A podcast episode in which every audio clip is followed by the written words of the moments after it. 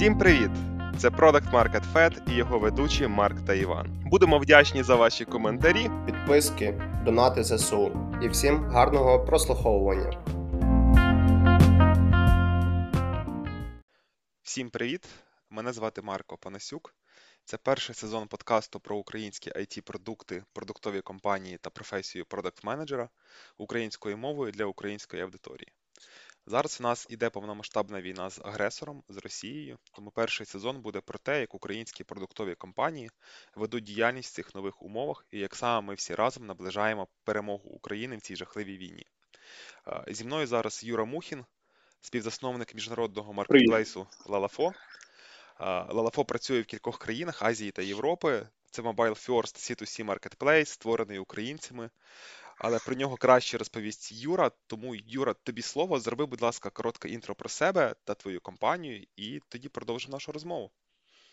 Так, привіт всім, друзі. Ем, ми запустили Лафо 6 років тому.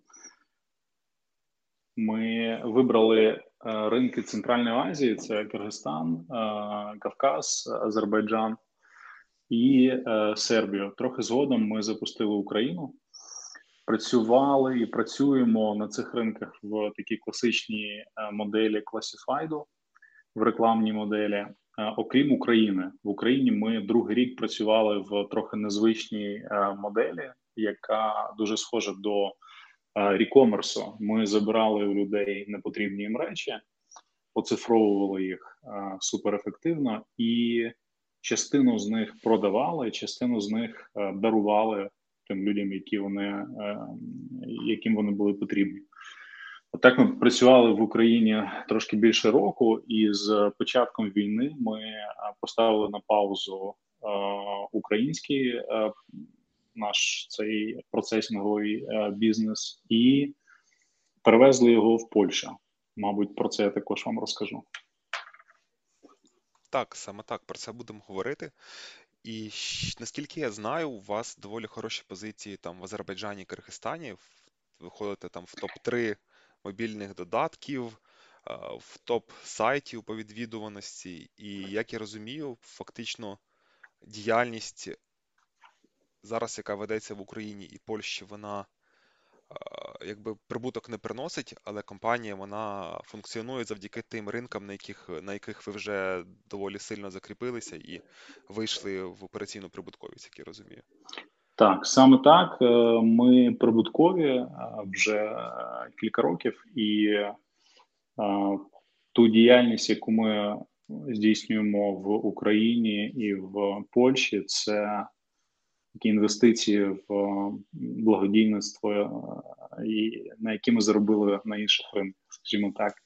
А на цих ринках ми досить успішні проекти, великі сервіси, топ е, топ сервіси країни, топ взагалі онлайн площадки країни по всім показникам. От, власне, бізнес там розвивається дуже добре. Зрозуміло. Юра, от 24 лютого якби вранці прокидаємося, трапилась війна. Е, як взагалі цей день почався для українського офісу Лалафо? Е, як ви взагалі чи були готові? Який у вас був такий BCP-плен? Е, тобто, взагалі, що ви робили в перші дні? Та цікаво цікаво згадати ті перші дні. А насправді ми за декілька днів до того майже про це мало хто знає навіть у нас в команді, але ми за кілька днів до 24 24 лютого майже е, організували е, місце для можливої релокації е, всієї команди на західну Україну. От, але нам не вистачило буквально кілька днів, там один-два дні. Для того, щоб е, це завершити, тому 24 лютого, е, коли я згадую мої думки про команду і про офіс, вони були е, десь е, про те, що блін, нам не вистачило пару днів. Ем, ми, я думаю, що 24-го зранку більше займалися сімейними пересуваннями всі в команді. Але вже там ближче до обіду ми почали е, контактувати і вирішувати, е, як як далі рухатись. Велика частина людей переїхала одразу в сторону заходу. Хто лишився в Україні на заході, хто перетнув кордон, поїхав до Польщі, наприклад. От, але я думаю, що навіть з першого дня ми почали брейнстормити і думати про те, що ми можемо зробити для того, щоб щоб це припинити, це чи якось протидіяти е, війні, яка почалася. А у вас вся українська команда вона в Києві знаходилась, чи чи ще в інших е, містах були офіси? Майже вся в Києві. Віддалені працівники в нас також є, але там переважна більшість е, людей це Київ. Е, є в нас ще команда е, розробки в Черкасах, от невелика, якось так. А, а скільки це сумарно людей у вас в Україні, якщо порівнювати з іншими ключовими вашими ринками? Близько 40 людей в нас було в Україні, порівнюючи з іншими ринками. Просто моделі різні. У нас в Україні більше людей, які там працювали на складі в на інших взагалі нас там 140 людей на всіх ринках. Команда. Тому ну це там не знаю, третина третина людей була в Києві. Угу. Тобто, але девелопмент, який розуміється, суто українці, а в тих країнах там більше так. модератори, якісь там антифрод спеціалісти, так, так, так, так, саппорт так, і так Це різні ролі. Та, та, та. На ринках більше маркетинг, е, продажі модерація, а в Україні це центральний офіс плюс розробка. Вся. Угу. Зрозуміло. Тобто ви займалися перші дні релокейтом працівників і їх сімей, фактично. Е, коли коли, коли пішла розмова, щоб відновити бізнес-процеси і думати, що робити далі е, з українською командою? Ну, от я згадую, мені здається, навіть в перший, в перший день ми про це почали е, говорити і думати про те, що ми можемо зробити для того, щоб насамперед допомогти людям. Е, а, ні, от дивись, е, я я зараз згадав. Перше, що ми зробили, взагалі, це було зроблено моїм е, партнером Ані протягом не знаю там години. Ми виплатили наперед людям а, всі зарплати.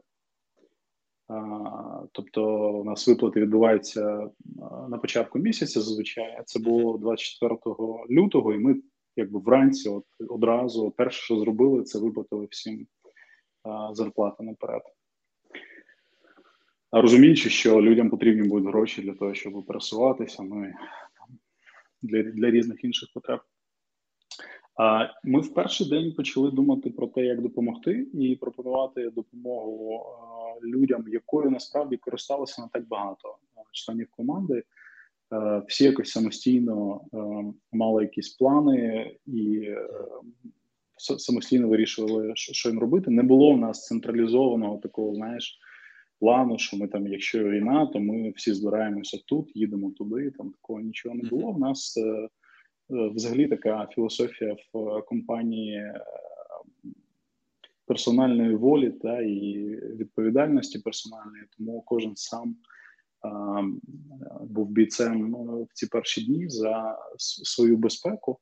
От, але якщо поступали нам якісь запити про допомогу, це, мабуть, був перший пріоритет, щоб допомогти там грошима чи квартирами, чи там ще чи з зв'язками, знайомствами. А, Щоб цю тему може власної безпеки закінчити, ми близько 40 людей перевезли, допомогли перевезти з родинами в Польщу. Там зараз перебуває мій партнер Аня Поліщук, і наші інвестори, польський фонд, дуже сильно нам допомогли з цим, власне, з фізичним таким матеріальним забезпеченням, житлом іншими якимись речами, допомогою інформаційною. Вони зараз в Познані живуть в квартирах, які е, допоміг і надав нам наш інвестор польський, який дуже переживає за українську долю і якби з чистим серцем допомагає. Тобто, ми 40 людей десь е, привезли в Познань. Зрозуміло. Слухай, до речі, комунікація з інвесторами. Як я розумію, е, ну польські інвестори, вони, умовно так, війна вона сильно переграла плани в багатьох бізнесів, вашого теж, як я розумію, по планам розвитку в Україні.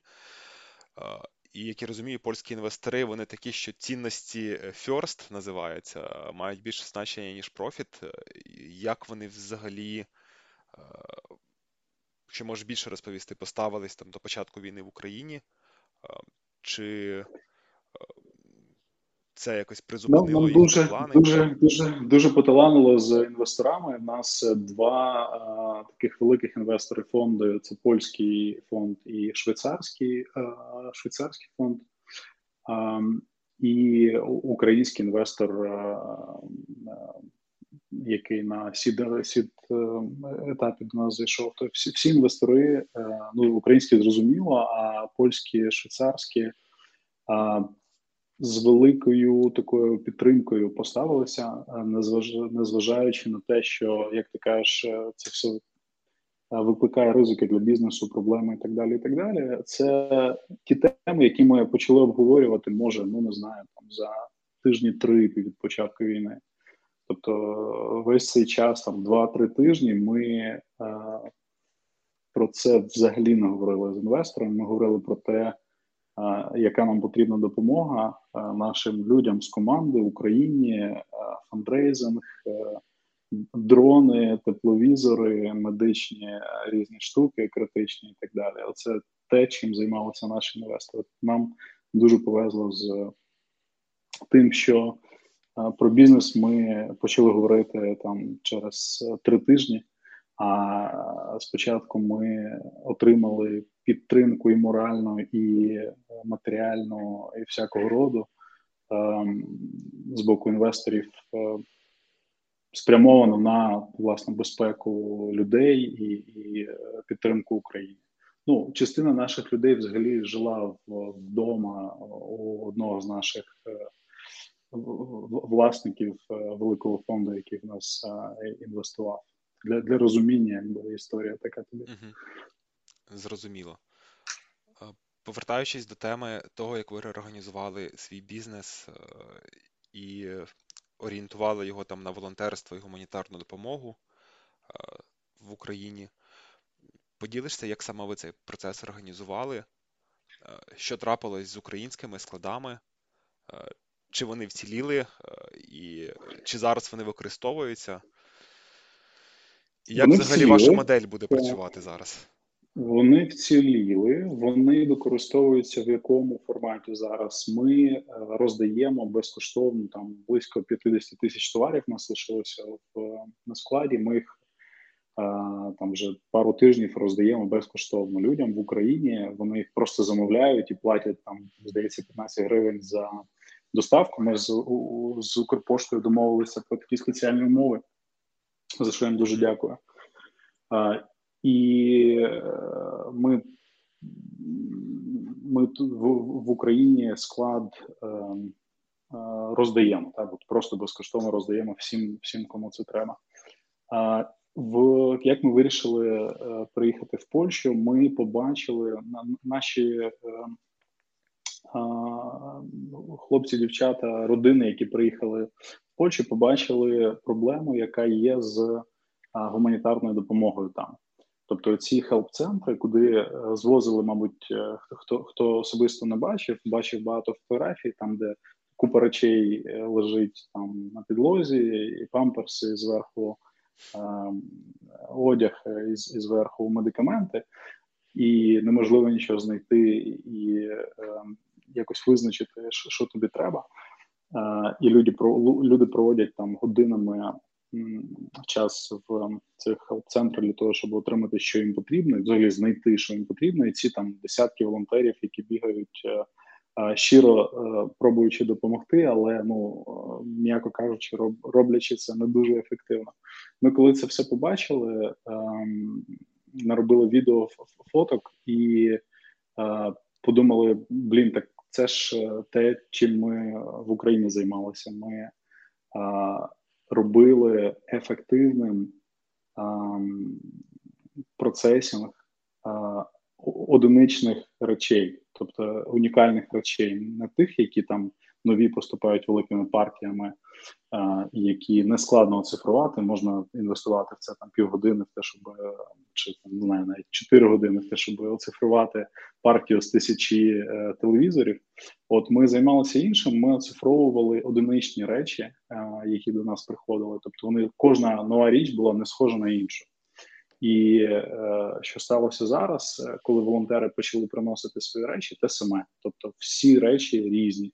Як тобі, як е, переселенцю, е, е, як тобі, як переселенцю, знайти твій розмір е, твоєї категорії, твою категорію речей, твій розмір, який тобі потрібен. Ну майже нереально на цих великих складах, там де все в переміжку валяється. От ми це все побачили, е, подивилися статистику про. Тоді було здається ще 2 мільйони людей, які виїхали за кордон. Зараз вже набагато більше, і зрозуміло, що це ця проблема вона не вирішиться за місяць. Що це, мабуть, перспектива 6-12 місяців, і ми можемо сильно допомогти з вирішенням цієї проблеми. І почали будувати в Польщі а, той самий центр, як ми побудували в Україні. Це в Познані, чи чи ви в кількох це в Познані, так. Це в Познані. Нас підтримала мерія Познанська, дала нам перший склад е, безкоштовний, і ми там побудували е, все, що треба для обробки великої кількості речей. і Вже ну активно дуже роздаємо, оцифровуємо, роздаємо речі. Це працює так, що нам привозять або гуманітарні організації е, або е, особисто просто люди присилають посилки з речами.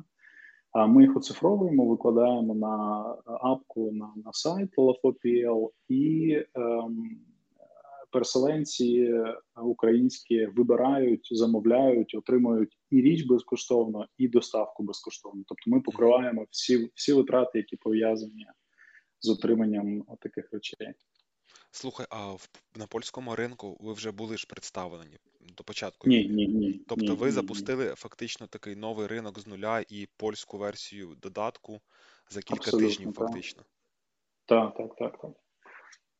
Ого. Не, не, не просто не просто польську версію додатку, це, мабуть, е, не найскладніша задача була, але ще й фізично. Тобто, ми. Uh-huh окрім окрім цифрової складової, в нас є велика фізична складова, тому що ми фізично обробляємо ці всі речі і зберігаємо їх до відправки. Тобто, це такий повноцінний повноцінний e-commerce проект, тільки безкоштовний. Тобто, по факту, вам потрібно дуже багато людських рук на місці на складі, щоб відфотографувати е, ці всі різні товари там правильних ракурсах, потім ви його завантажуєте собі в свою програму.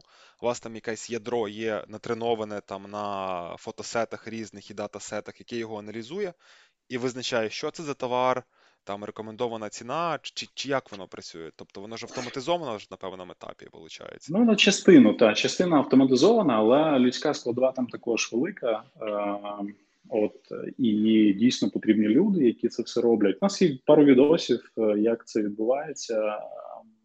Мені здається, кому цікаво, прикольно було би глянути їх. Там все видно якраз. Це е, дві основних е, зони, так би мовити. У нас перша зона це зона оцифровки, там де працюють наші оцифрувальники, оператори, які використовують використовують обладнання спеціальне, яке ми розробили, і розробили до нього софт, е, яке дозволяє дуже швидко е, оцифрувати одну річ, тобто зробити фотографії е, швидко в таких ракурсах, які потрібні, плюс е, в так, щоб потім ця штука виглядала красиво, і описати проблеми, які проблеми і взагалі описати річ, яку ми оцифровуємо. А, І друга зона це така складська зона, це зберігання, це потім знаходження, це всі ці е, баркоди, е, ячейки е, і так далі. Тобто, чисто менеджмент складський. Чудово. От так це працює. Чудово. Якщо даш мені ці лінки, то я їх навіть додам в опис до запису. І кому да. буде цікаво, вони зможуть перейти подивитися. Плюс я додам лінку на ваш е, польський сайт.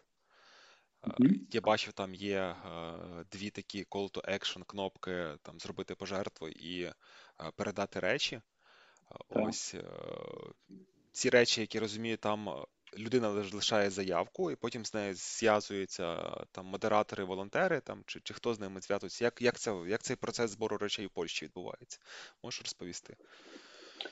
Дуже просто. Там різні способи є. Ти можеш просто відправити нашу адресу. У нас є адреса посилку з речами. Ми її приймемо і оцифруємо твої речі дуже швидко. Або ти можеш позвонити, і ми можемо там супроводжувати твій е, дзвінок і допомогти тобі пояснити, як це все працює, розказати, куди куди відправляти речі і так далі. Е, ми не забираємо в Польщі речі е, самостійно у людей вдома, а, тільки просимо їх прислати нам ці речі на адресу складу. А, а ви відправляєте також речі в Україну? Ні, зараз в Україну ми речі не відправляємо. Це е, можливо, ми будемо робити трохи згодом, але зараз ми працюємо тільки сфокусувалися на переселенцях, які в Польщі. Угу. А як щодо інших країн, чи є плани там на запуск е, в інших країнах, куди теж українці переїхали? Е, будемо будемо бачити. Не знаю. Е, це складна історія, тому що м, це все фінансується нами, і ну, ти розумієш, що це не приносить нам uh-huh. а, ніякого доходу, а тільки вимагає інвестиції. Це ну по суті благодійництво в чистій формі. Uh-huh. От і е, ресурси, звісно, що в нас обмежені. Ми, якщо знайдемо е, підтримку фінансову таких от ініціатив, е, з чим ми зараз працюємо з пошуком такої підтримки. Якщо ми її знайдемо, то можливо ми будемо масштабувати це. От якщо не знайдемо, то будемо своїми силами в обмеженій такій кількості допомагати людям. А можливо, ви якось рахували, і чи ти можеш розкрити ці цифри десь? Забезпечення діяльності е, в, в Польщі фактично в в грошовому вираженні це десь скільки е, коштує компанії і Дивись, можливо, якісь і... метрики поділишся там від нуля там до до яких mm-hmm. об'ємів вам вдалося вийти за ці кілька тижнів, фактично. Mm-hmm. Ми, ми за перший тиждень а, відправили близько 10 тисяч речей а, людям за перший тиждень. А, щодо інвестицій, то а, ну от грубо, грубо дуже, якщо брати тільки операційну складову без там розробки продукту і так далі, і так далі тільки операційну складову е, е, існування одного центру процесінгу, який на місяць е, здатний відправляти близько 100-150 тисяч речей, коштує близько 35 тисяч євро. Це включає там якісь певні виплати працівникам. Це все так, це, це виплати працівникам, це оренда складських приміщень з великими знижками або або безкоштовно, так як е, нас зараз підтримують.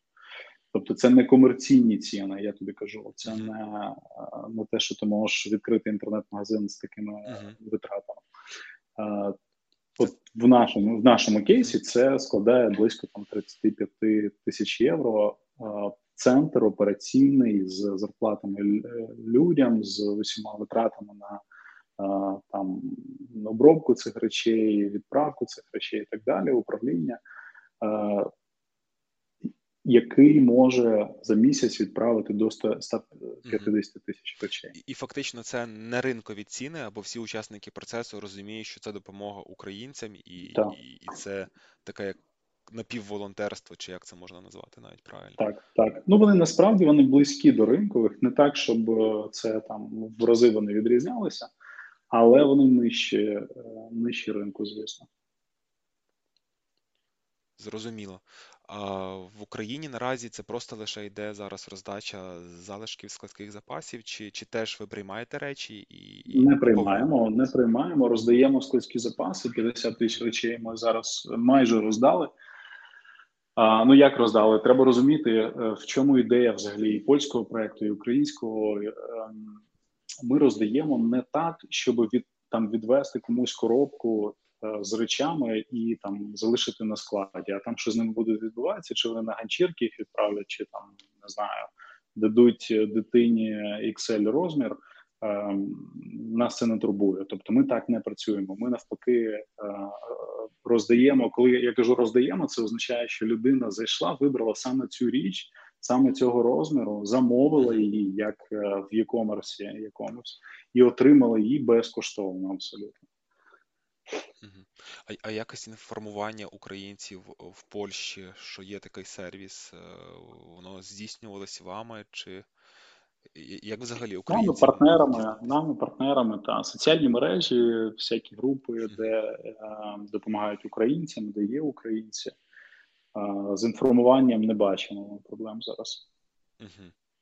Зрозуміло, бо, бо так як я розумію, там взагалі просування якоїсь платформи маркетплейса на новому ринку Е, якби потребує е, багато інвестицій в маркетинг, щоб, щоб була велика кількість користувачів. І наша інвестиція наша інвестиція а, полягає в тому, що в унікальній пропозиції ти отримуєш безкоштовні речі. Угу. Ця інформація розходиться дуже швидко. Зрозуміло. Слухай, ще я читав е, ну, Фейсбук-сторінку, дивився Лалафо е, українську, і бачив там перші дні тижні. Е, ще писали, що був такий сервіс напиши, напиши мі, як це правильно сказати. Ваш був це ви його самостійно створювали, чи з кимось колаборації, і чи він, на твою думку, спрацював? Він, він до Лалафону мав ніякого відношення. Я, мабуть, розкажу про волонтерські проекти, які uh-huh. які ми робили і продовжуємо робити. Це а, а, такий величезний просто список а, е, ініціатив, які е, робили і роблять члени команди нашої. От ем, вони виникли в результаті там брейнштормів того, що може допомогти е, Україні, і в результаті там якихось особистих ініціатив. А як їх умовно можна поділити? Ем, перший блок великий це такі інформаційні проекти різні. Ми ними займалися перші декілька тижнів війни, оскільки мали таку наївну надію про те, що інформація, розповсюдження інформації може допомогти Е, там росіянам зрозуміти, що відбувається, що їх там обманює політичне керівництво країни, і е, виходити на вулиці, мітингувати, там зупиняти цю всю історію. Тоді ми зробили. Е, тоді ми багато інвестували в рекламу, е, рекламу ем, полонених почали з'являтися відео з полоненими російськими, і ми е, інвестували в те, щоб е, рекламувати їх серед людей з їх е, з їх локацій. І це насправді дуже добре працювало, оскільки ми бачили, що коли ти показуєш, не знаю, бурята москвичам, вони кажуть, що це фейк, і взагалі не зрозуміло, що. А коли ти показуєш там дагестанця дагестанцям, вони кажуть, цей хлопець там з мого села, це дійсно таке село існує, і це катастрофа, що відбувається. Ми бачили в цьому досить великий ефект. А, І займалися цим декілька тижнів, аж поки Росія не заблокувала всі можливості. Ну більшість можливостей для простого розповсюдження інформації через е, платну рекламу Facebook, Instagram і інші канали. Тобто це і ВКонтакті було, як я розумію, пробували, да? Так, так, багато де пробувало і багато де виходило, і це мало якийсь е, такий локальний резонанс. Але цей інструмент був заблокований. Перше, а друге, до нас почало приходити відчуття того, що ну окей, це це створює якийсь локальний резонанс, але він е, не дуже ефективним здавався. Е, е, і якраз от в цій інформаційній кампанії також виникла ідея зробити цей сервіс, про який ти запитав. Напиши мій це. Там група людей, волонтерів, е, які його зробили. Е, його ідея в тому, що ти можеш відправити смс-ку або е, імейл росіянам, розказати їм правду, що відбувається. Наскільки він був ефективний, я думаю, що досить ефективний. Там мільйони повідомлень було відправлено через нього. От і знову ж таки локальний якийсь ефект стався, відбувся. Але потім такий другий етап, та другий етап волонтерських проєктів це коли прийшло усвідомлення того, що росіяни умовно не вийдуть е, на мітинги і не звалять е, Путіна. А, І ну, питання, що ми можемо робити, щоб бути щоб бути корисними. Ем, тоді почалися проекти пов'язані з забезпеченням армії закупівля медикаментів за кордоном, пошук бронежилетів, пошук там постачальників автомобілів, які можна купити там безкоштовно отримати чи дешево купити десь за кордоном. Це все такий великий блок проєктів по забезпеченню, яким займалися люди з нашої команди. Ну і не тільки з команди, розумієш, це ну uh-huh. ти знаєш, як це працює. Це, це там групи. Е, друзів, знайомих, які там спонтанно сформувалися і виконують якусь задачу по забезпеченню. Але ми, як е, команда, як компанія, ну я думаю, що інвестували якісь мільйони гривень, там може 3-5 мільйонів в е, цей блок по забезпеченню армії.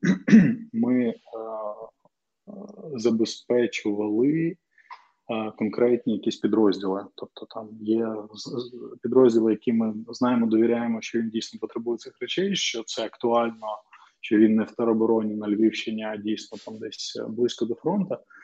І ну, от повністю там від А до Я могли забезпечувати якісь підрозділи або допомагати. Там ми привезли 9 автівок е, для для ЗСУ за цей час. Такий великий блок проєктів. І е, зараз до чого ми прийшли? Ну я прийшов е, до того, що проєктів стає дуже багато волонтерських і забезпечення е, стає менш актуальним, так би мовити. Тобто, там якісь дуже критичні речі закриті або закриваються ініціативами, великими фондами, які замовляють, забезпечують. І зараз ем, ми є така ініціатива фонду, який невеличкого фонду, який допомагає якимось особливим волонтерським проектам, тобто проектам, які не може реалізувати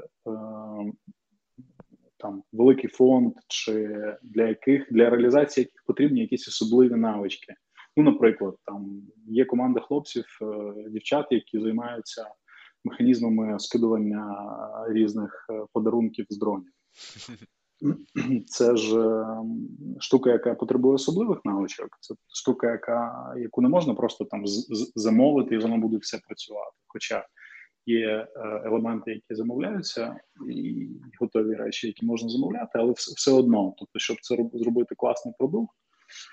Ем, потрібні спеціальні навички, і це не те, що воно з'явиться само по собі цьому потрібно допомагати. От ми е, шукаємо і допомагаємо, хочемо допомагати, от е, якимось таким особливим проектам. Е, цим займається один з моїх колег з з команди. І Інший приклад цікавий, як на мене, проекту, яким інший колега займається, допомагає виробляти виробляти турнікети і інші е, штуки для е, те, що можна пошити та, е, в Україні, те, що потрібно для армії, те, що можна пошити в Україні, там РПС, підсумки, тактичні ремені. Тактичні ремені і так далі, так все те, що ми намагаємося, намагалися і досі намагаємося там десь знайти по знайомству в Чехії, в магазині, щоб там за 150 євро купити. Все це можна купувати виробляти в Україні, і от е, одна з е, ініціатив, і наш е, таким виступив ініціатором, чи не знаю, як правильно це сформулювати, але драйвить ідею, і в них в них є вже успіхи, результати виробництва дуже крутих турнікетів в Україні медичних турнікетів і оцих всіх е, тактичних тактичних речей для для армії. Отакі проекти, мені здається, дуже важливо підтримувати. І це ті проекти, в яких ми можемо бути корисними, е, ну особливо так маючи якесь розуміння, як будувати продукти, де брати гроші під це будівництво. Мені здається, тут в таких проектах можна бути більш корисними, ніж в проектах закупівлі тактичних рукавиць там для підрозділу. Так, так, розумію. Слухай, а ця ініціатива про підтримку спеціалізованих е, груп е, людей, які, наприклад, там роблять ті самі механізми скидування або якісь е, технологічні речі, що допомагають там бійцям, це ви шукаєте таких людей там по контактам, особистим знайомим, чи, чи можливо є якась у вас сторінка? Ще ніякої сторінки немає. Немає ніякої сторінки. Це е, поки така концепція, яка яку ми е, пробуємо на особистих знайомствах. Але я думаю, що ми хотіли би е, розширювати коло коло е, запитів та про допомогу в таких саме проектах. Е, ну, най, най, най, найкраще, е, найкращий приклад це інвестиційні фонди, які інвестують в бізнес які в яких є там певні етапи, певні стадії проходження запиту від е, ідеї е, до якоїсь підтримки. От ми хочемо це створити тільки в дуже скороченому, в спрощеному варіанті. Звісно, щоб там люди, які роблять реально особливий якийсь крутий проект, який має перспективу е, впливати на безпеку країни сильно або довгостроково, що теж теж означає сильно. Ми би хотіли йому допомагати грошима, ідеями, там всім, чим можемо безкорисно. Зрозуміло. До речі, ця твоя історія про еволюцію підходів е, по допомозі Україні в цій війні дуже схожа на те, що було у мене. Там в перший там день війни просто неможливо повірити, що це трапилось. Ти закидаєш е, в повернись живим е, спецрахунок Збройних сил України грошами, які є на рахунках. Потім інформаційна кампанія, так само там е, комунікація з росіянами в соціальних мережах. Е, ми так само робили були е, чат-бота, який розсилав смски по базам телефонних номерів росіян в в Телеграмі і так далі. Але то все банилось.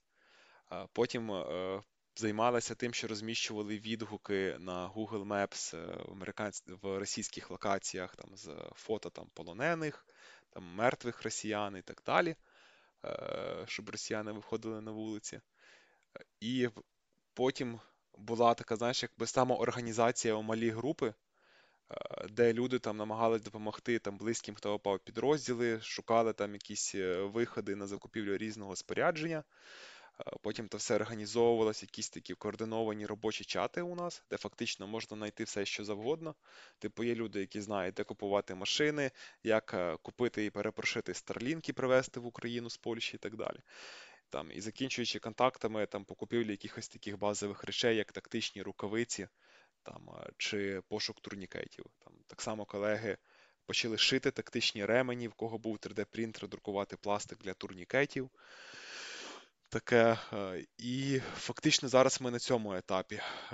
А наступний етап, який я для себе бачу, це те, що так говорив з друзями.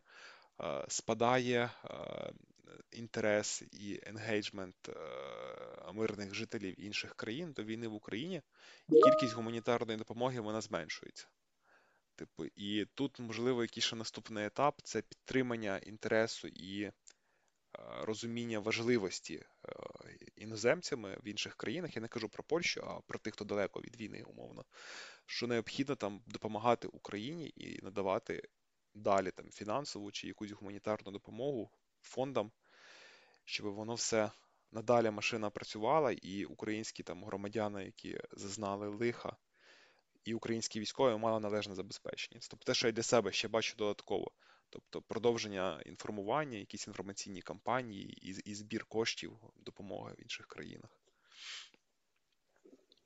Круто. Звертайся за за, за допомогою, якщо буде потрібна якась в цьому проєкті. Ну, я бачу якраз е, якраз е, цінність нашу в тому, що в нас є бізнес-досвід і е, якісь фінанси або можливість підрейдити ці фінанси для реалізації якихось точкових, е, дуже ефективних проєктів. Да, я бачив, ви ще займалися купівлею дронів для аеророзвідки. Багато купили дронів, я вже збився з з рахунку, так і е, останнім часом ці дорогі купували матріси, матріс 300, там один дрон з тепловізором, з камерою коштує під 20 тисяч доларів, 14-15 тисяч євро. А, І вони це також та це також е, цікавий напрямок, який безпосередньо впливає на результат е, бойових дій. Так. Крутість дрон, дронів в тому, що вони дійсно працюють, і ти бачиш потім, коли відео, на якому за за допомогою такої пташки навели а, е, на на окупантську техніку а, артилерію, і вона спрацювала, то, то ти розумієш, що якийсь вагомий відсоток е, в ці е, в цьому результаті належить саме цій пташці. Да, да. Я десь читав таку інформацію, що після перемоги українська армія буде однією з самих найтехнологічніших і просунуть, просунутих в користуванні дронами для ведення бойових дій. Але для того, щоб це сталося, треба ще багато працювати. Я бачу, що е, є враження того, що ну там Фейсбук листаєш е, і багато інформації про різні ініціативи. Там хтось виробляє в Україні, починає виробляти дрони, або виробляє там механізми скидування, або там ще якісь штуки робить. І враження складається того, що в нас вже це все працює на такому промисловому масштабі. Ніфіга це все не працює. Не абсолютно навіть близько не працює. А ті запити, які ми відправляли від підрозділів, які там на на нулі знаходяться, про забезпечення такими речима, чи навіть не не забезпечення неправильно не забезпечення, а купівлю цих речей. А вони всі вже там місяцями без розгляду. Тобто вони виробляють так, а, але в дуже маленькій кількості для а, дуже пріоритетних напрямків і для там певних а, е, людей або або фондів. Тобто, це ми далекі дуже від того, щоб мати високотехнологічну армію. І для того, щоб це сталося, треба ще працювати і працювати. І тим людям, хто вважає, що це це вирішена тема, вже вирішена проблема, і не варто туди інвестувати свої зусилля. Я хочу сказати, що це зарано продовжуйте інвестувати. Ми ще далекі від цього. Зрозуміло. Е, слухайте, таке ще питання: ось е, які плани в компанії, е, ну і в тебе є зараз на час війни, тактичні, стратегічні, і що буде після перемоги?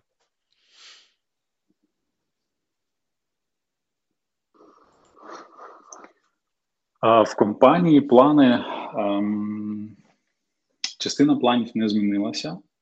Вони такі самі, як і були раніше. Це там є в нас е, певна довгострокова стратегія розвитку наших е, бізнесів на інших ринках, і вони залишаються. У нас є команди, які е, управляють е, цими цими стратегіями, і там ну мало змін відбувається насправді в цих планах. Ми ну вдалося нам за час до війни побудувати достатньо автономні команди, чим я дуже пишаюся що коли стався цей жах, вони не потребували від нас day-to-day підтримки сильної і могли продовжувати розвивати бізнес, підтримувати і розвивати бізнес е, своїми силами. Це така була перевірка на міцність е, автономії, чи чи реальна автономія, чи це все, чи це все ілюзія. Тобто виявилось, що вона реальна. Зміни про е, роботу в Україні відбулися суттєві від нас. Ми ну, по, по факту зупинили весь е, бізнес в Україні. Сподіваюся, що ми повернемося е, в Україну якнайшвидше до перемоги чи після не знаю, але як якнайшвидше хотілося б, щоб ми повернулися в Україну і допомагали українцям, які ще потребуватимуть такої допомоги дуже дуже довго. Насправді навіть до війни ми за минулий рік порахували ми більше 100 тисяч товарів безкоштовно відправили в Україні. люди тільки там за доставку мали заплатити 20 гривень поштовій службі, а товари саме були безкоштовними. І ми б хотіли це продовжувати на більшому скелі робити в Україні. Ем, що буде після перемоги? Е, я думаю, що ем, перемогу ем, не варто сприймати як е, закінчення активної фази війни, як е, остаточну перемогу. Я думаю, що нам варто всім і продуктовим таким технологічним компаніям насамперед зрозуміти, що цей конфлікт екзистенційний він існуватиме дуже довго, і щоб перемога відбулася, це ну тобто, це не якась подія, це не якийсь день, так коли там от цього дня там все ми отримали перемогу. Значить, в цьому протистоянні старого і нового, в цьому протистоянні світлого і темного, що значить будемо святкувати. Е, я думаю, що це довготривалий процес, і перемога вона буде відчуватися потрошку в різних сферах наших життя і всередині України, і в боротьбі з росіянами.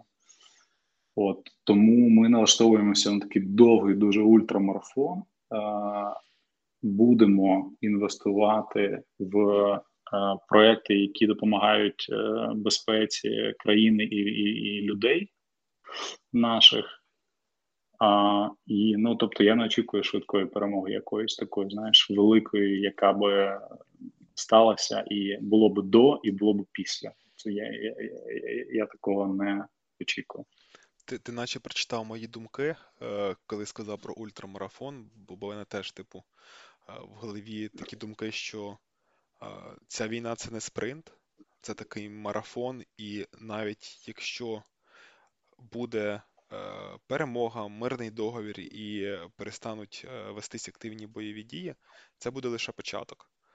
Типу, бо все ще дуже багато роботи, і, можливо, навіть саме складне буде попереду пов'язане з тим, щоб ми відновили країну і називається знову не впали в якісь е, темні часи, які там були, коли ми були під впливом Росії, і е, умовно, щоб наше громадянське суспільство воно збереглося і працювало на благо країни, і ми змогли забезпечити обороноздатність країни.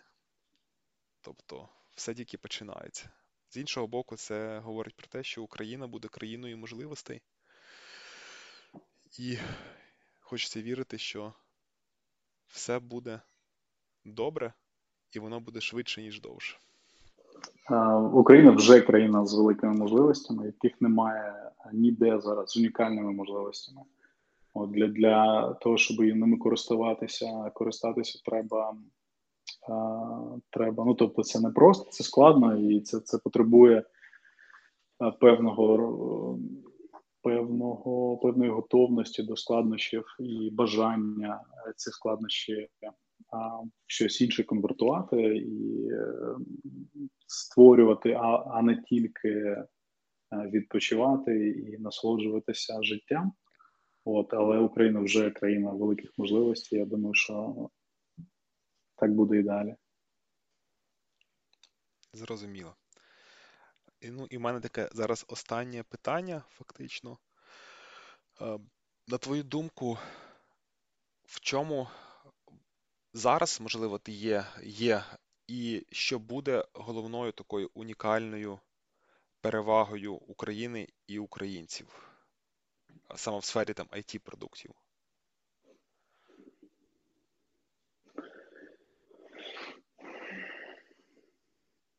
Це складне питання. Я, я не знаю. Я не знаю насправді в сфері it продуктів. Мені здається, що в нас зараз рамка it продуктів вона дуже сильно розширилася до взагалі будь-яких продуктів. Я думаю, що ем, перевага велика е, має бути, якщо ми правильно до цього поставимося, в продуктах, які спрямовані на безпеку. Тобто ці всі security продукти, так би мовити, ця категорія продуктів від РПС до дронів. Так, ем, це ті продукти, які, наприклад, е, якими е, славиться дуже Ізраїль. Чому? Тому що в них є небезпека. Відповідь на небезпека це круті продукти, які допомагають боротися з цією небезпекою. У нас так само у нас обставини такі, що є висока небезпека навколо України і всередині України. І я думаю, що ця категорія безпекових продуктів і фізичних, і електронних, цифрових е, різних, вона буде бумити просто дуже сильно. Ну вона не може не бумити, і це буде перевага українська на міжнародному ринку дуже сильно. Інше Якщо не стосується безпекових продуктів, то е, перевага в тому, що є багато такої соціальної енергії в Україні, енергії, яка е, надихає щось створювати, щось змінювати. Е, і я думаю, що от е, цей фактор, якого немає багато в багатьох країнах світу, насправді, які вже вирішили багато проблем і е, рухаються так. Е, з legacy вирішених цих проблем, ем, яке вже не відповідає потребам сьогодення, але просто вони вирішені там таким чином, як е, колись, і вони продовжують користуватися тими самими всіма сервісами і продуктами. Це фінтех, наприклад, так весь старий європейський жахливий в порівнянні з українським. От е, в усіх сферах в Україні є така соціальна енергія, велика на зміни, на створення чогось чогось нового, і це, це даватиме перевагу. Я думаю, що наші продукти українські будуть дуже конкурентно спроможними, якраз через те, що ну, ми просто не маємо. Е, не маємо права по-іншому їх робити. Не маємо можливості. Це для нас е, загроза нашого існування. Ми не можемо по-іншому робити. Ми маємо робити щось дуже інноваційне і дуже круте, щоб перемогти довгостроково в цій боротьбі з, з державою, яка має купу природних ресурсів і яку підтримують е, багато інших е, держав, які також мають купу ресурсів. Тобто, нам в цьому потрібно дуже сильно відрізнятися, і ми не можемо не відрізнятися тому ми будемо відрізнятися, і тому це е, головна наша перевага. Дякую за відповідь. І наразі в мене немає питань. Можливо, є ще якісь речі, які ти хотів би додати. Е, якщо ні, то будемо. Власне, подякувати хотів. Подякувати за вашу ініціативу, побажати, щоб е, ви не зупинялися і і продовжували розмовляти і виносити якісь от смисли з цих розмов е, і надихати інших людей, е, надихати інших людей робити круті проекти. Дякую, Юр. Е, тепер інформація для всіх в дописі до цього запису будуть розміщені лінки на Лалафо і на ті відео, про які ми тут говорили, що Юра згадував про роботу саме їх протисинового центру. Також е, додам лінки на е, спецрахунок Збройних сил України та фонд допомоги військовим коло, які теж роблять е, гарні речі, які засновані айтівцями. Ось тому разом віримо в перемогу України, наближаємо її і будемо створювати і розвивати далі круті продукти.